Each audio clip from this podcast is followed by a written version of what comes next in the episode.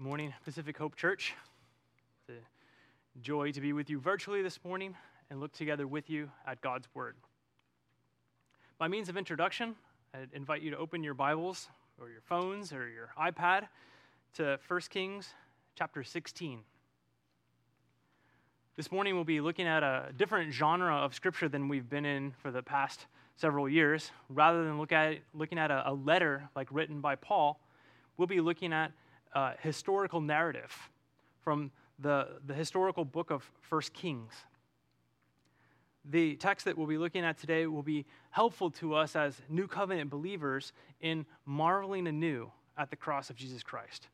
From the perspective of, of 2 Corinthians, we've had Paul pointing us backwards in the rearview mirror, so to speak, to the finished work of Jesus Christ.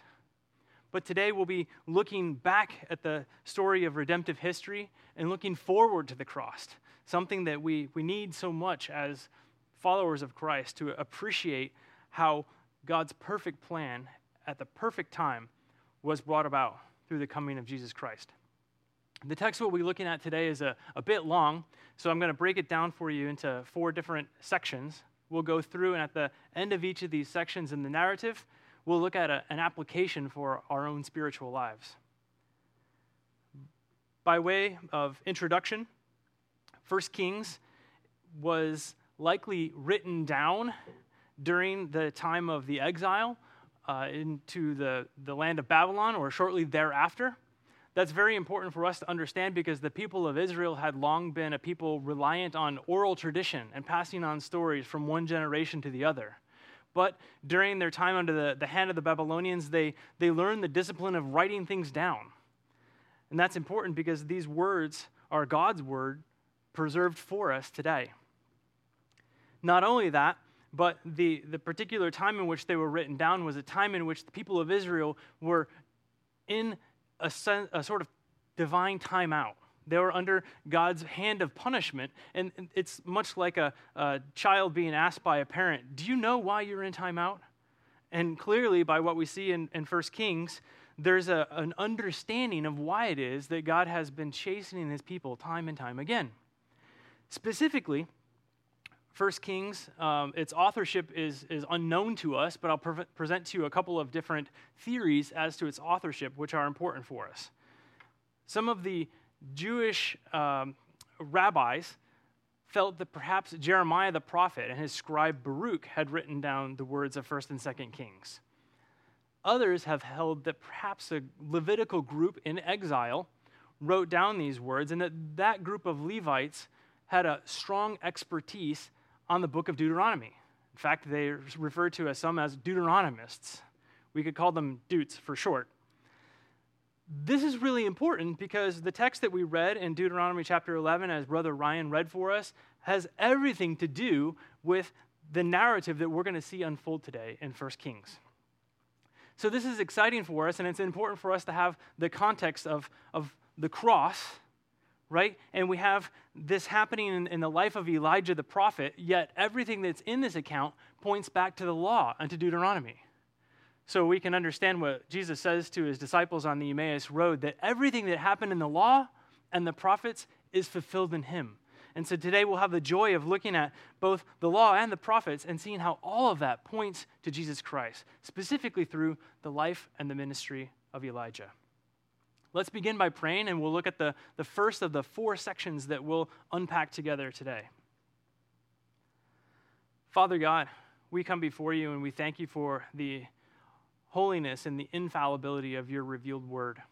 God, we thank you that your word has been preserved for us throughout generations, that it has been passed down and it has been proven to be truthful time and time again.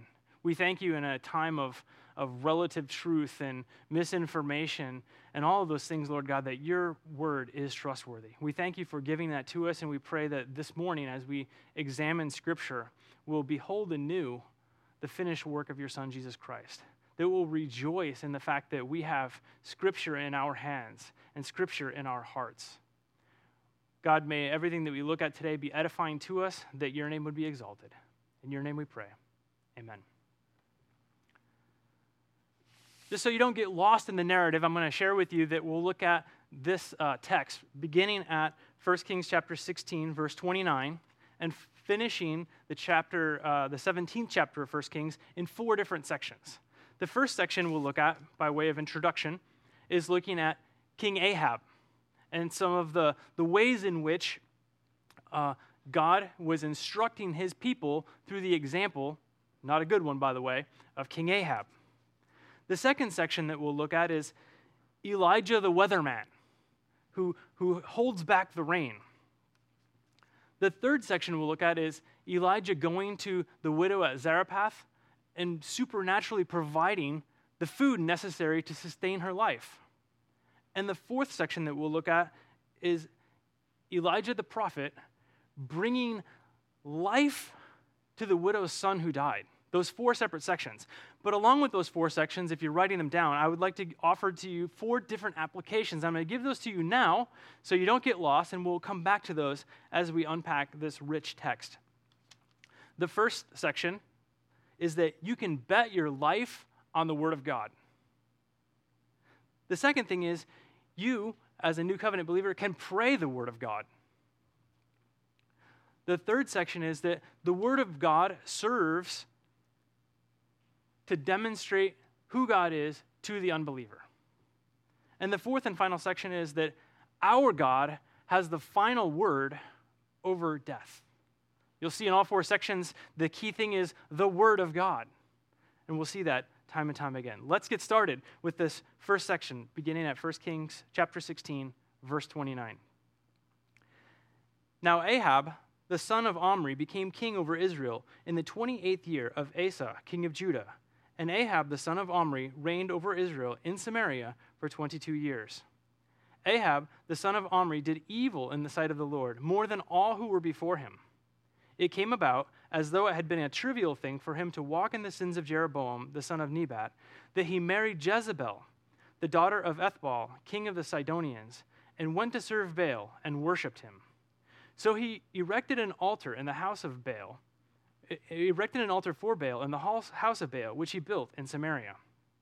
Ahab also made the Asherah. Thus, Ahab did more to provoke the Lord God of Israel than all the kings of Israel who were before him. In his days, Hiel the Bethelite built Jericho.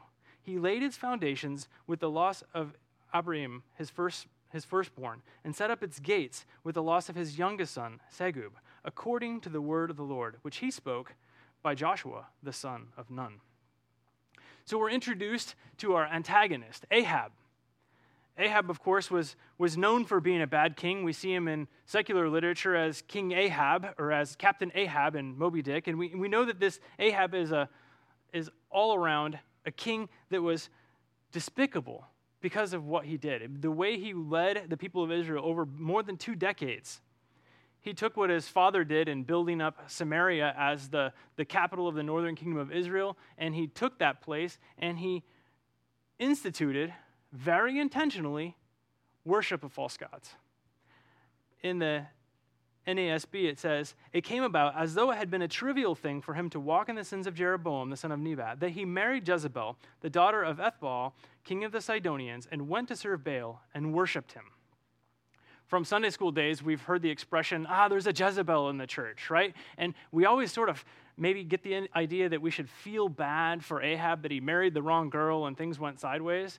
But that's not the case. What we have here is a guy who went headlong into disobedience to God and his word. We know this because the Deuteronomists allow us to make that connection. If you flip back in your Bibles to Deuteronomy chapter 7, just briefly before the text that we read together at the beginning, we see God giving warnings to his people as they're ushered in to the land of Canaan. Beginning at, at, verse 2, it says, And when the Lord your God delivers them before you, and you defeat them, then you shall utterly destroy them. You shall make no covenant with them, and show no favor to them. Furthermore, you shall not intermarry with them. You shall not give your daughters to their sons, nor shall you take their daughters for your sons. For they will turn your sons away from following me to serve other gods.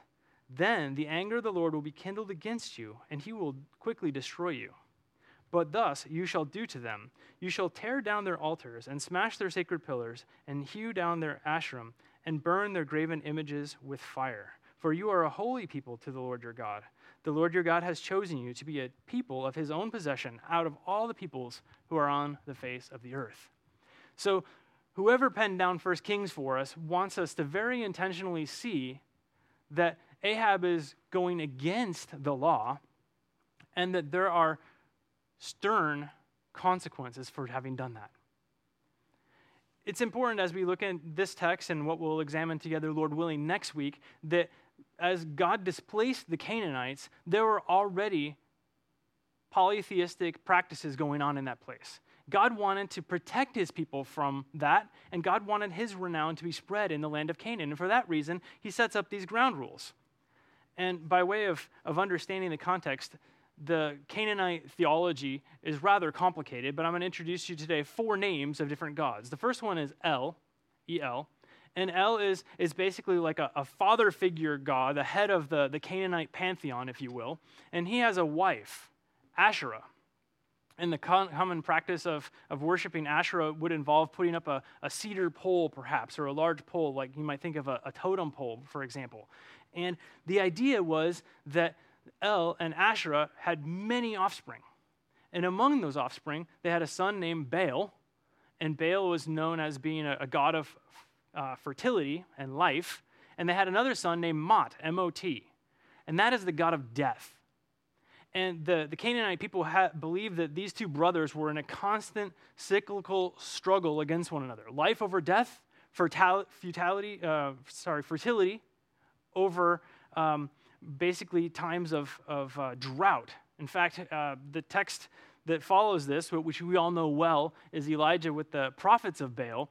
And what they were having uh, on, the, on Mount Carmel was really a, a, seasonal thing where they would ask Baal to overcome Mot and have the dry season end and the rains to come. So, in the midst of all this, it's important for us to understand that Asherah is Baal's mom in their mind, and that these gods were strictly off limits for the people of Israel to be worshiping. So, what does Ahab do? He goes to Ethbaal, the king of the Sidonians, whose name actually has the foreign god in his name, takes his daughter's hand in marriage, and fully embraces everything that they were supposed to destroy and displace. Verse 34 gives us an interesting little bit of, of uh, side note, which would seem not to fit with the text, right? We go from talking about Ahab to, by the way, during Ahab's 21 years, we've got this guy named Hiel, the Bethelite, and he built Jericho. Look what it says. He laid its foundations with the loss of his firstborn and set up its gates with the loss of his youngest son. Well, this points back to the initial conquest of Jericho, one of the first Canaanite cities. What happens? They march around the walls of Jericho. God supernaturally brings it down, and then God, through Joshua, speaks a word. Here's what he says Joshua chapter 6, verse 26. Joshua laid an oath on them at that time, saying, Cursed before the Lord be the man who rises up and rebuilds this city, Jericho. At the cost of his firstborn, he shall lay its foundation. At the cost of his youngest son, he shall set up its gates. So the Lord was with Joshua, and his fame was in all the land. So, as we look at this particular text, what we can see is while we don't know that Ahab commissioned the rebuilding of Jericho or anything like that, we know that the state of the people in general was bad at this time, right? So it goes with the people as with its leader, and vice versa. The whole situation is exactly in contrast to what God had ordained. So, we could make a number of applications as we, we move on to the next section here. One would be, you know, uh, you shouldn't marry with unequal yoke, right? Don't marry outside the faith, and that would be a great sermon. But the application that I want us to have here is that you can bet your life on the Word of God. Everything that God spoke to his people about what was going to happen when they went into Canaan, from you're going to ask me for a king, and I don't think it's a good idea, right? So now they've got a king. It was a bad idea. They've got a divided kingdom with Samaria as its capital. They've, instead of tearing down the Asherim, they're building temples to Baal. But the author of First Kings here includes for us this additional detail about the guy who rebuilds Jericho and says, Just so you know, the word of the Lord, which was spoken by Joshua, came to pass. His Sons died as a consequence of that. Now we'll move on to the second section, beginning at the very beginning of 1 Kings chapter 17. We have a, a, a new protagonist on the scene. This is Elisha, Elijah the Tishbite. Here's what it says Now Elijah the Tishbite, who was of the settlers of Gilead, said to Ahab, and we don't know if he actually had a face to face confrontation with Ahab or if he was sending a message, but what we do know is that Elijah's message is in direct response to Ahab's conduct. Look what he says Elijah the Tishbite, who was of the settlers of Gilead, said to Ahab, As the Lord, the God of Israel, lives, before whom I stand, surely there will be neither dew nor rain these years except by my word. The word of the Lord came to him, saying, Go away from here, turn eastward, and hide yourself by the brook Kerith, which is east of the Jordan. It shall be that you will drink of the brook, and I have commanded the ravens to provide for you there. So he went and did according to the word of the Lord. For he went and lived by the brook Kerith, which is east of the Jordan. The ravens brought him bread and meat in the morning, and bread and meat in the evening, and he would drink from the brook. It happened after a while that the brook dried up because there was no rain in the land. Now, this is a remarkable passage for a number of reasons. First of all, we're introduced to this new uh, individual, Elijah the prophet, who comes out of essentially nowhere, right? And in fact, for this reason, the, the Jewish people have a, an uncanny fascination with the life and the ministry of Elijah. Unlike other men in the Old Testament, we're not given a, an intricate genealogy. We just have Elijah. He was a Tishbite, he was one of the settlers of Gilead. That's all we know about him. We do know, however, because this was written by Deuteronomists, that he was a legitimate prophet. How do we know that? Because in the book of Deuteronomy and in the law, we're established that if a prophet comes and he speaks in the name of God of Israel and what he says comes to pass, heed his word. On the contrary, stone the guy to death. So we have a, a legit prophet of Yahweh. In fact, his, his name even means Yahweh is my God. My God is Yahweh. So, what an amazing thing. This prophet comes on the scene and he is now speaking on behalf of Yahweh. While all of the people are caught up with the messages of El and Asherah and Baal and Mot, we hear from the one true God, the living God who sends his prophet. And his prophet cares to confront the corruption of this evil king. And he says, as the Lord, the God of Israel, lives, before whom I stand, surely there will be neither dew nor rain these years, except by my word. Now, it's important for us to understand um, that what Elijah is doing as a prophet of the Lord and the way in which he brings about the, the stopping of the rain is not of his power. It's because he is speaking the word of the Lord. And In fact, there's two texts that are, are worth mentioning as we look at our second application. And the second application is that we can pray the word of God. So, what Elijah is calling to mind is like not his idea of how to punish Ahab, but rather it's from the text that we read together today, Deuteronomy chapter 11, verse 17. I'll start at verse 16 for context. Beware that your hearts are not deceived, and that you do not turn away and serve other gods and worship them. Or the anger of the Lord will be kindled against you, and he will shut up the heavens so that there will be no rain, and the ground will not yield its fruit. And you will perish quickly from the good land which the Lord is giving you. So, what Elijah is doing, he's calling to mind the word that God has already spoken something of a renewing of the covenant or a reminder of your terms and conditions. I just uh, updated my iPhone the other night, and the first thing I get when the phone comes on is accept the terms and conditions. You might want to remember this great big long thing, right? What Elijah is doing is he is calling to mind that which God has already spoken. And in fact, I love how James chapter 5 explains, particularly in light of what was commonly understood about Elijah, right? He, he is put into a right perspective in how the book of James ends. Let's look at this. James chapter 5. Start at verse 16. Therefore, confess your sins to one another and pray for one another that you may be healed. The prayer of a righteous person has great power as it is working. Elijah was a man with a nature like ours, and he prayed fervently that it might not rain, and for three years and six months it did not rain. Then he prayed again, and heaven gave rain, and the earth bore its fruit. What an interesting way they're described. He was a man with a nature like ours, right? There is not something like entirely supernatural intrinsically about who Elijah was, but rather who Elijah acted on behalf of, which is Yahweh. Yahweh is my God. So, the application for us as we wrap up what is a international month of prayer is that what we see in this particular text is a servant of God prays according to God's covenant promises. He prays according to that, and in faith, God responds to that. So when we pray for the persecuted church, for example, do we pray that God would end all persecution? Not necessarily. We pray that they would endure under persecution. In fact, there's a, a really interesting parallel in, in, what Elijah is asking God for right now. God is asking, uh, God, God is being asked by Elijah to institute a divine sanctification.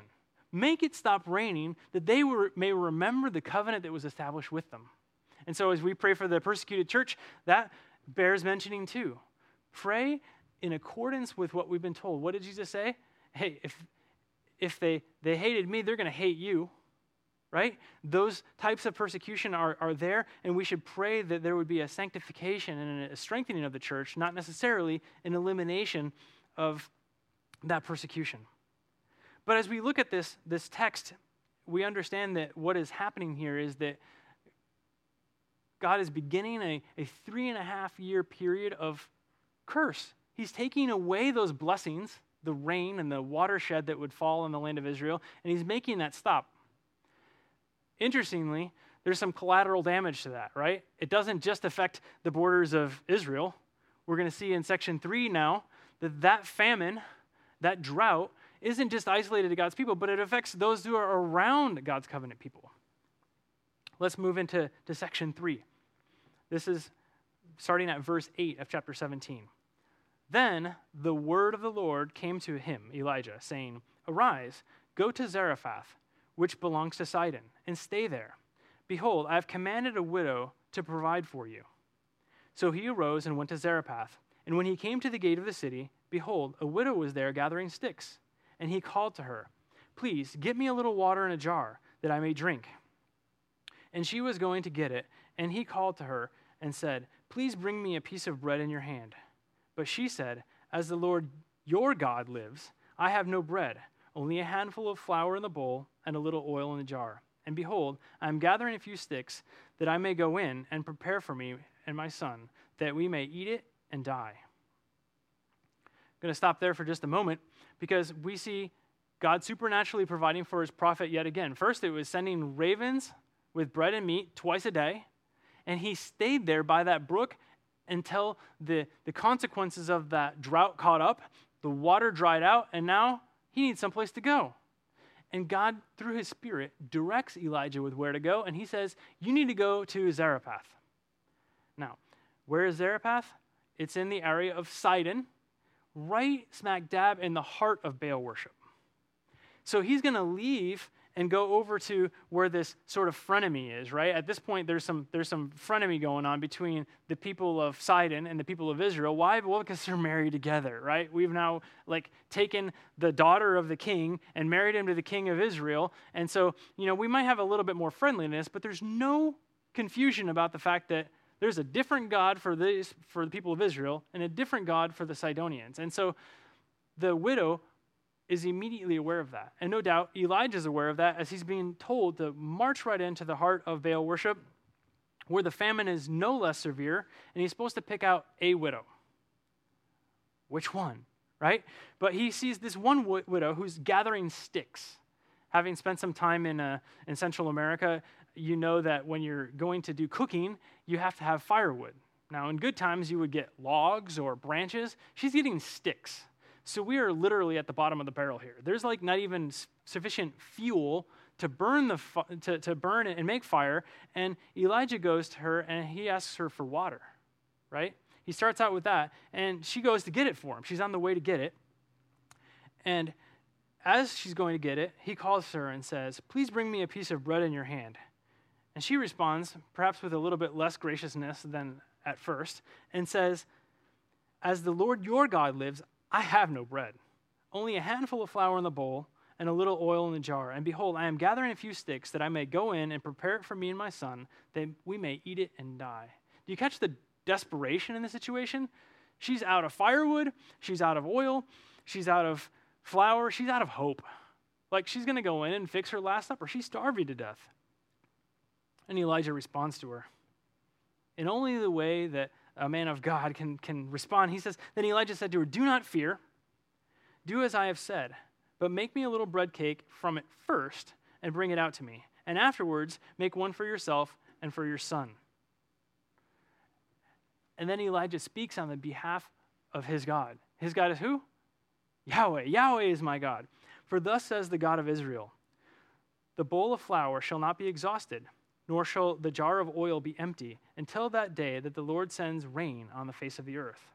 So she went and did according to the word of Elijah, and she and her household ate for many days.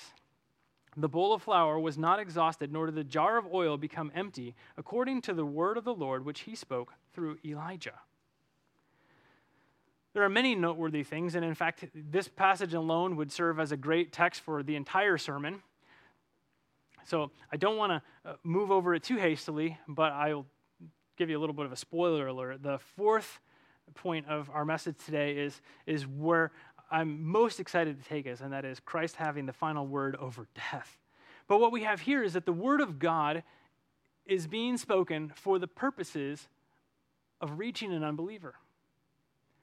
In the midst of all the drought and all the famine, there were certainly people with needs all over the place, but God goes specifically through Elijah to this one woman and to her son. And he meets a specific need, but for the purposes of highlighting who he is, right? Right now, she's a Canaanite with Canaanite gods, and she sees that in this struggle between Baal, the god of fertility, and Mot, the god of death, the god of death is clearly winning. So Elijah goes in and he is introducing yet another player, right? Not just another God to be added to the, the pantheon of gods, but the God, the one true God, his God. And he says, Look, go make food. It's not going to run out. This would be a, a, nice message if we were talking about prosperity and how God brings about enough. There's always going to be oil in our jar, right? But that's not what this is about. This is about, thus says the Lord God of Israel. This text is about God highlighting in a, in a supernatural way the truth of his word. We also see something remarkable here when we understand the comparisons between Elijah and the future ministry of Christ. Keep in mind that of the prophets, the people of Israel revered Elijah above many others. He didn't have a genealogy, he was taken up to heaven in a chariot of fire, right? And we know that he did some, some supernatural things in a remarkable way that other prophets didn't do. One of these ways is that he, he goes in and he provides supernaturally. It's not coincidence that immediately after Jesus feeds the 5,000, the word on the street is this guy's got some amazing prophetic powers. And so Jesus takes Peter aside. Let's look at it together in Luke chapter, I believe it's chapter 4. Jesus feeds the 5,000. The word on the street is maybe this is the Elijah that we're, we've been waiting for, right? This is what's happening. Maybe this is the Elijah that we're waiting for. Luke chapter 9. So when we go through uh, uh, Luke chapter 9, verses 10 and on, we see him, Jesus, providing food miraculously to all who are there. And then we go to chapter 18, or sorry, verse 18 of Luke 9. And it says, Now it happened that as he was praying alone, the disciples were with him. And he asked them, Who do the crowds say that I am? And they answered, John the Baptist. But others say, Elijah, and others, one of the prophets of old has risen. And then he said to them, But who do you say that I am? And Peter answered, The Christ of God. So even in, in the, with the, the advent of Christ, there's this expectation of, of Elijah coming, right? And there's this connection in, in the, the people's minds in Jesus' day between the supernatural provision. And so the word on the street is, it's Elijah. And Peter rightfully identifies, no, this guy is coming because he is the mere power, the mere word of God, God in flesh. But the other interesting thing about the connection between Elijah being sent to the widow of Zarephath and Christ is a connection that Christ himself makes in Luke chapter 4. This is one of my absolute favorite um, examples of how Christ interacted with people. He goes into the synagogue in his hometown in Nazareth, and you know the story well. He picks up the scroll, the attendant gives him the scroll, he reads from the scroll exactly in the part of uh, Isaiah, and he says, Today in your hearing, these words have been fulfilled. And then he sits down, and, and look what happens as he, as he sits down. It says, And he rolled up the scroll. This is Luke chapter 4, verse 20. He rolled up the scroll and gave it back to the attendant and sat down. And the eyes of all in the synagogue were fixed on him. And he began to say to them, Today the scripture has been fulfilled in your hearing. And all spoke well of him and marveled at the gracious words that were coming out of his mouth. And they said, Is this not Joseph's son? And he said to them, Doubtless you will quote to me this proverb Physician, heal yourself. What we have heard you did at Capernaum, do here in your hometown as well. And he said to and he said, Truly I say to you, no prophet is acceptable in his hometown. But in truth, I tell you, there were many widows in Israel in the days of Elijah, when the heavens were shut up for three years and six months, and a great famine came over all the land. And Elijah was sent to none of them, but only to Zarephath in the land of Sidon, to a woman who was a widow. And there were many lepers in Israel in the time of the prophet Elisha and none of them was cleansed, but only Naaman the Syrian. And when they heard these things, all in the synagogue were filled with wrath. What a remarkable connection that, that Christ makes be, between his own prophetic ministry and that of Elijah. As we know, Christ came not just to redeem those who were under the, the curse of the law within the, the people of Israel, but also to create an entire new covenant people, to go to the Gentiles, to go to those outside of that community. And what we see is this remarkable way in which Elijah prefigures that. He's a prophet, and he doesn't go just to the people of Israel. He goes to the heart of Baal worship, to, the, to a widower who is no doubt a pagan, non believer, and he ministers to her. And he speaks to her the word of God. And for that reason, the third application that I would leave with you is that the, the word of God allows you to speak truth to an unbeliever. It's great that in our, in our holy huddle, we speak in, to each other in hymns and, and songs and spiritual songs, right? But the Word of God is regenerating us. And for that reason, we ought to speak it to an unbelieving world. It's our, it's our joy and our privilege to do that. And so, while there are many things that could be said about this particular text, it's remarkable in the way that Elijah goes to those people who are under that same curse and he brings about this supernatural provision.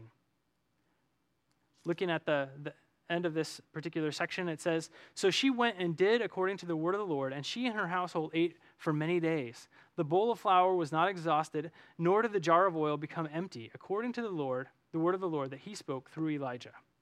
Now, we don't know at this point whether or not the widow became a convert to Yahweh. We don't know that, but certainly he was there for a long enough period of time that she saw the way in which God sustained her life, and she became familiar with this God Yahweh. It's at that point we begin this fourth section, and the story takes a bit of a, an unexpected turn. Verse 17 of 1 Kings chapter 17.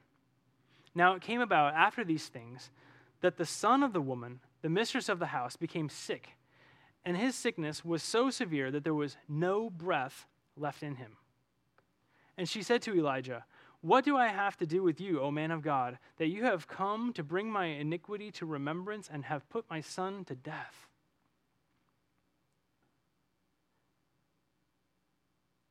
What we have happening here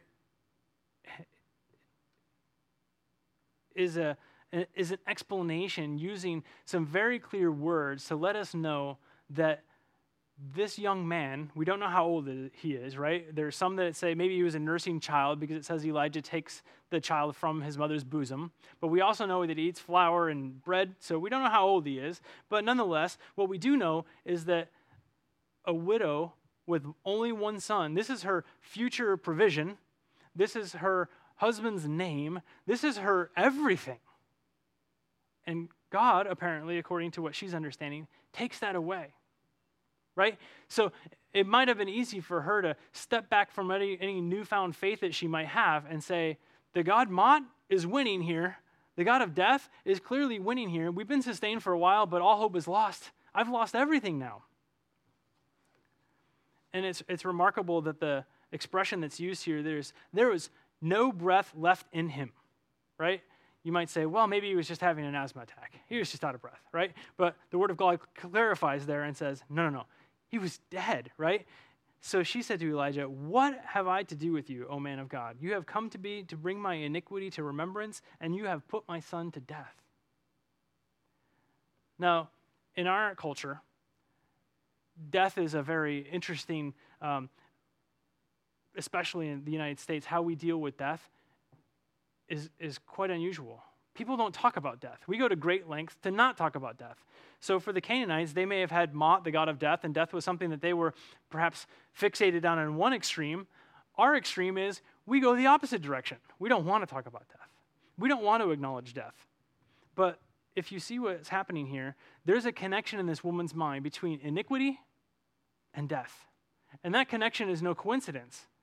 Even unbelievers have no choice but to, in some way, spiritualize death.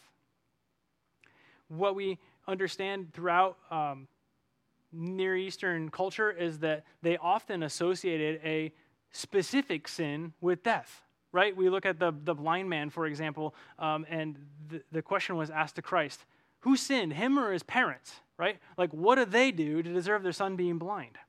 And the question would have been no different in, in, a case like this. What was it that she did? Was it because she was a, a pagan non believer? Was it because she had doubts? Why is it that God is reminding her of a sin because of and through her son's death?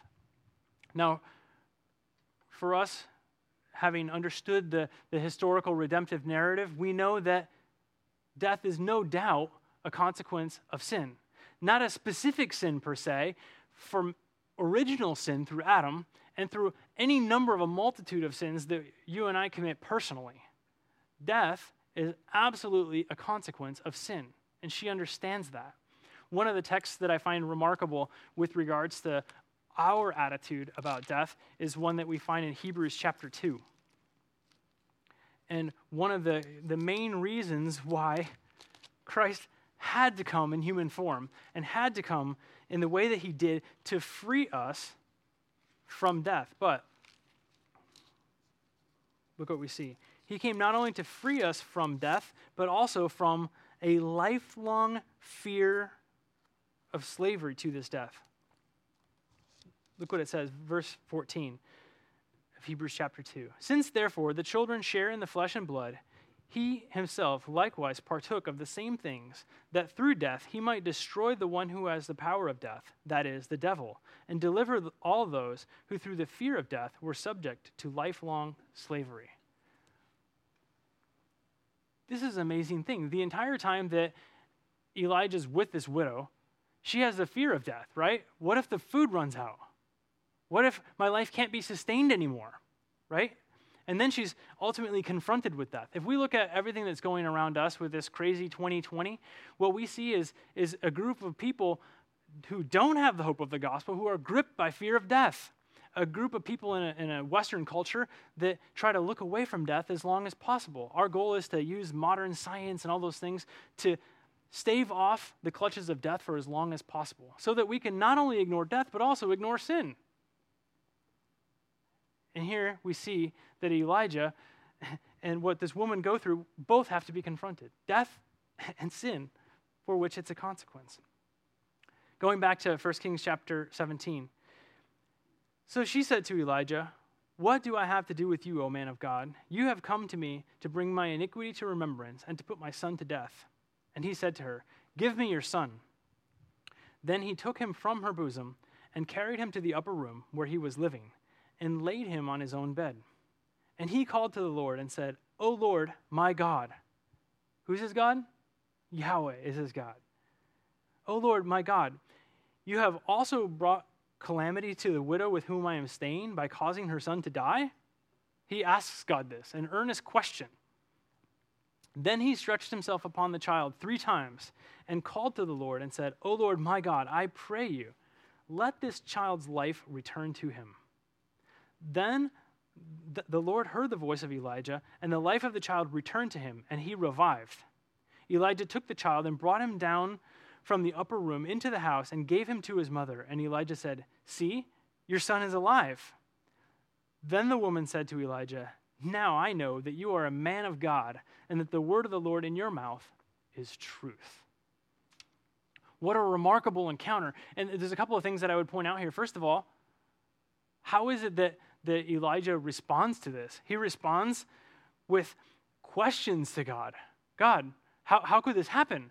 And he responds in earnest prayer to God, like we saw in James chapter 5, a prayer of a righteous man praying in accordance with God's covenant, asking God to bring back life into this child who, not just out of breath, the kid's dead.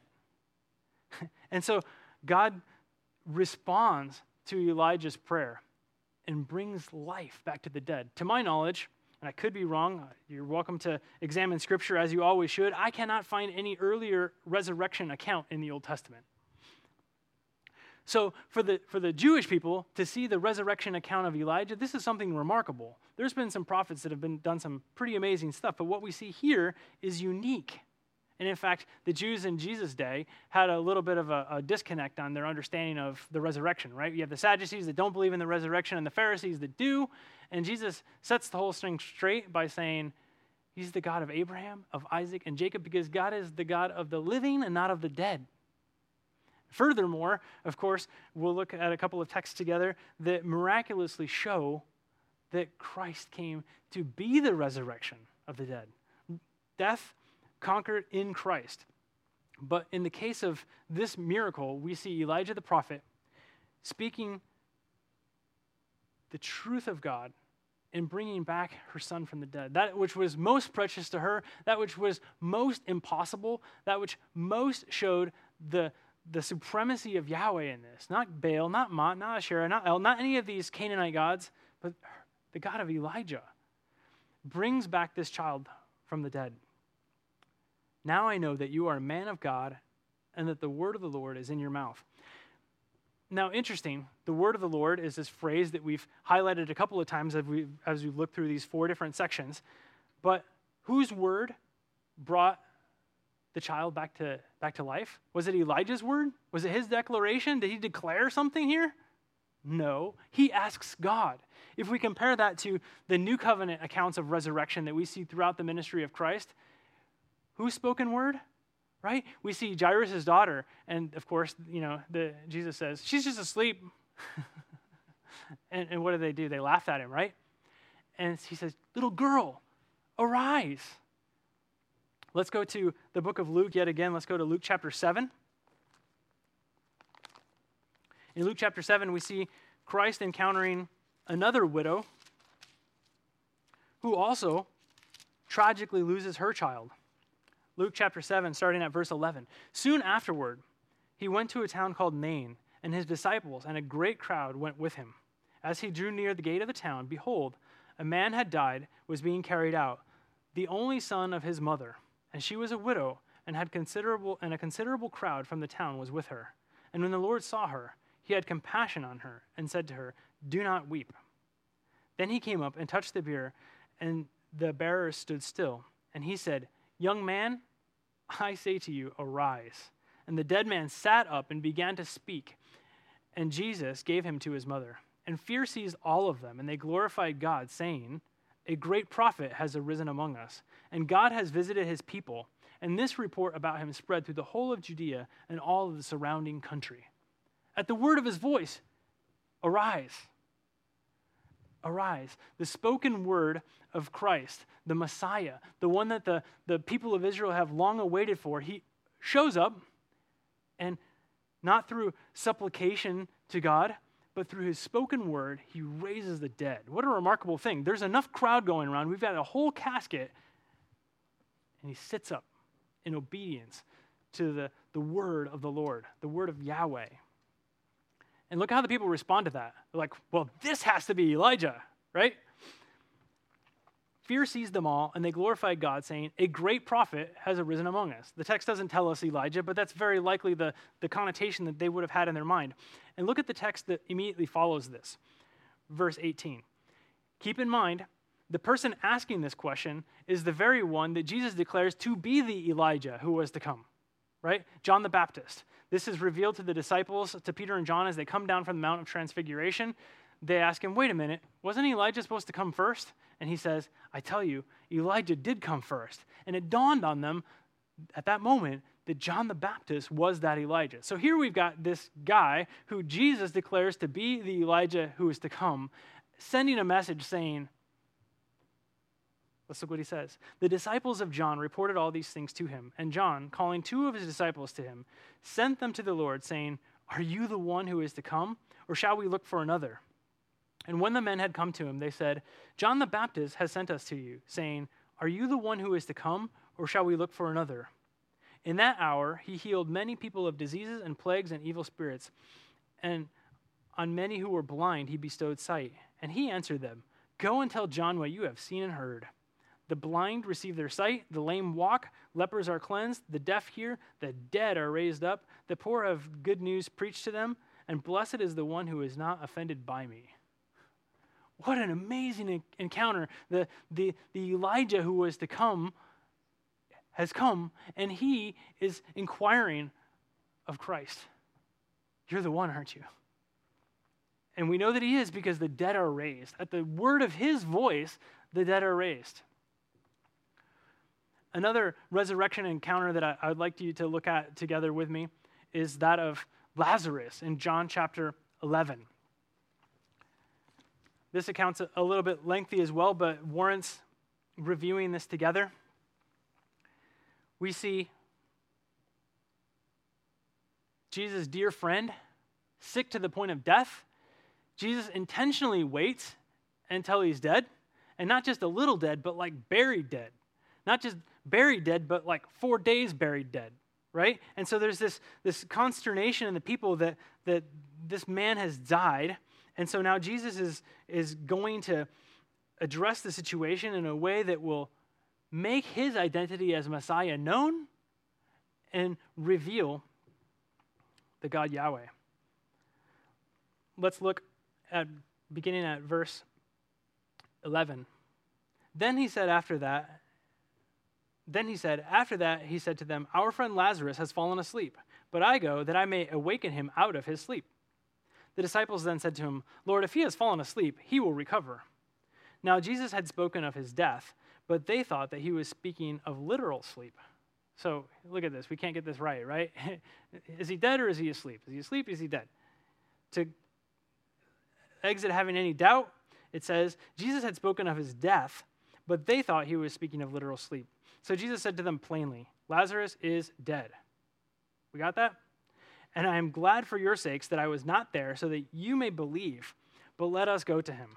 Therefore, Thomas, who is called Didymus, said to his fellow disciples, Let us also go, so that we may die with him. So when Jesus came, he found that the body had already been in the tomb for four days. Now Bethany was near Jerusalem, two miles off, and many of the Jews had come to Mary and Martha to console them concerning their brother. Martha, therefore, when she heard that Jesus was coming, went to meet him, but Mary stayed at the house. Martha then said to Jesus, Lord, if you had been here, my brother would not have died. Even now I know that whatever you ask of God, God will give you. And Jesus said to her, Your brother will rise again. Jesus said to him, I know that he'll rise again in the resurrection on the last day right? A very good pat answer. She's like, I believe in the resurrection. I've read about how Elijah brought someone back from the dead, and I understand the promise of resurrection. I know that someday the hurt will be gone. I know that someday he'll be resurrected. And Jesus' response is Jesus said to her, I am the resurrection and the life. He who believes in me will live even if he dies. And everyone who lives and believes in me will never die. Do you believe this? How different is, is that encounter than what we see with the prophet Elijah. Elijah stretches himself out three times, cries out to God, God, why did this child have to die?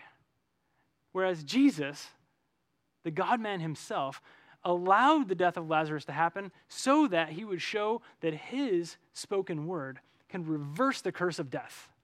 All the curses that we see throughout the law restated through the prophets, reversed in this. She said to him, Yes, Lord, I have believed that you are the Christ, the Son of God, even he who comes into the world.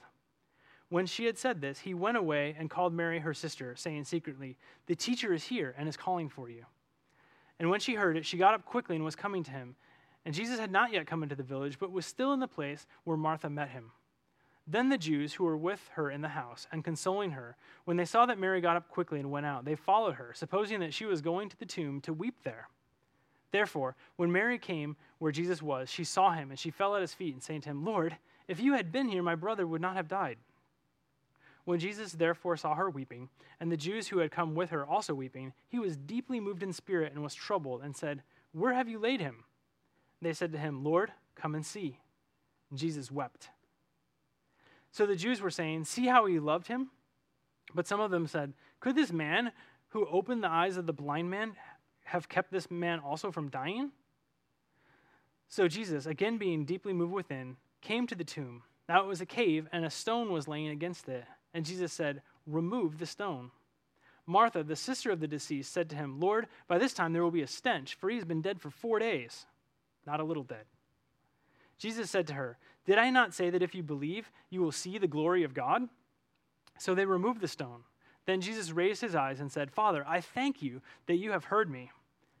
I know, I knew that you always hear me, but because of the people standing around when I said it, so that they may believe that you sent me. When he said these things, he cried out with a loud voice, Lazarus, come forth. What a remarkable thing that John includes in this, right? Jesus prays out loud to Father God so that those who are in earshot might understand his connection with Father God. But it's by his word that Lazarus emerges from death. Death has been overcome by the spoken word of Christ, word in flesh. Lazarus, come forth. The man who died came forth, bound hand and foot with wrappings. His face was wrapped around with a cloth, and Jesus said to them, Unbind him and let him go. Therefore, many of the Jews who came to Mary and saw what he had done believed in him. But some of them went to the Pharisees and told them of the things that Jesus had done. And they were still wondering could this be the Elijah we're waiting for? Right? It, it looks pretty obvious here that, that Martha's got it. You are the Son of God, you are the Christ. The Jews may have still had some doubt which is why it was necessary not only for Jesus to orchestrate the, the resurrection of Jairus' daughter and the, the widow uh, at Nain and Lazarus, but he had to orchestrate his own death. So the final resurrection account that we're going to look at today is, is the final resurrection account. Matthew chapter 27. There's a couple of things that are really amazing and tied together this look from the life and the ministry of Elijah and looking forward that we see fulfilled in this particular text. Matthew chapter 27. And we'll, we'll begin in, let's begin in, at verse 33. And when they came to a place called Golgotha, which means place of the skull, they gave him wine to drink, mixed with gall. And after tasting it, he was unwilling to drink. And when they had crucified him, they divided up his garments among them by casting lots. And sitting down, they began to keep watch over him there. And above his head, they put up the charge against him, which is, This is Jesus, the King of the Jews. And at that time, two robbers were crucified with him, one on the right and one on the left. And all those who were passing were hurling abuse at him, wagging their heads, and saying, You who are going to destroy the temple and rebuild it in three days, save yourself. If you are the Son of God, come down from the cross. In the same way, the chief priests also, along with the scribes and elders, were mocking him, saying, He saved others, he cannot save himself. He is the King of Israel. Let him now come down from the cross, and we will believe in him. He trusts in God. Let God rescue him now, if he delights in him. For he said, I am the Son of God. The robbers who had been crucified with him were also insulting him with the same words. Now, from the sixth hour, darkness fell upon all the land until about the ninth hour. About the ninth hour, Jesus cried out in a loud voice, saying, Eli, Eli, lama sabachthani. That is, my God, my God, why have you forsaken me? And look at the response of the audience, those who were observing this horrible thing. And some of those who were standing there, they heard it, began saying, This man is calling for Elijah. wait a minute. Now we're confused, right? We've got, is he Elijah? And now the, the doubt has been resolved. This is not the one we're waiting for. But clearly, maybe he's asking for Messiah to come and save him, uh, the, the forerunner of the Messiah. Maybe he's asking for Elijah to come and save him. And immediately one of them ran, taking a sponge. He filled it with sour wine and put it on a reed and gave him a drink. But the rest of them said, Let us see whether Elijah will come to save him. And Jesus cried out with a loud voice and yielded up his spirit, surrendering his, own life, bearing the weights of of the iniquity of all of mankind, of, of all of those that he, he came to save, he takes that sin upon himself. He, of his own volition, gives up his life. And look what the Matthew account includes here. You want resurrection? You want the, the power of, of the, the Lamb of God sacrificing his life? Look what happens. And behold, the veil of the temple was torn in two from top to bottom, and the earth shook, and the rocks were split. The tombs were opened, and many bodies of the saints who had fallen asleep were raised. And coming out of the tombs after his resurrection, they entered the holy city and appeared to many. Now, the centurion and those who were with him keeping guard over Jesus, when they saw the earthquake and the things that were happening, became very frightened and said, Truly, this was the Son of God. Where we lived in Honduras, it was a, a typical tradition that you would give the town, uh, the town drunks uh, alcohol to go and dig the graves and to tend to the, the graveyard areas. Can you imagine being a grave tender at the moment of the resurrection when tombs start coming open? I mean, Christ is not just surrendering his own life, but as a part of his bodily resurrection coming from the tomb, it says that there were others who were resurrected too, and they went into the holy city of Jerusalem and they were seen by others. So the word of resurrection has gotten around. And that word of resurrection is the same word of resurrection that allows us to live our lives today without a lifelong spirit of fear, without a lifelong slavery to death. What is death for us as believers? Our God came and with the word, he conquered it. That's what we know. So, in, in looking at what we've seen through this, this text, looking at how God speaks to his new covenant people through the history and, and what we see in 1 Kings, we can say that we can bet our lives on the word of God.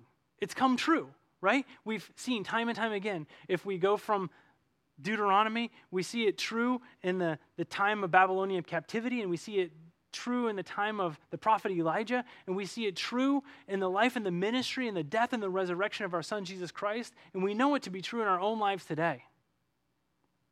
The second thing is we know that as new covenant believers, we can pray in accordance with the word of God. The prayer of a righteous avails much.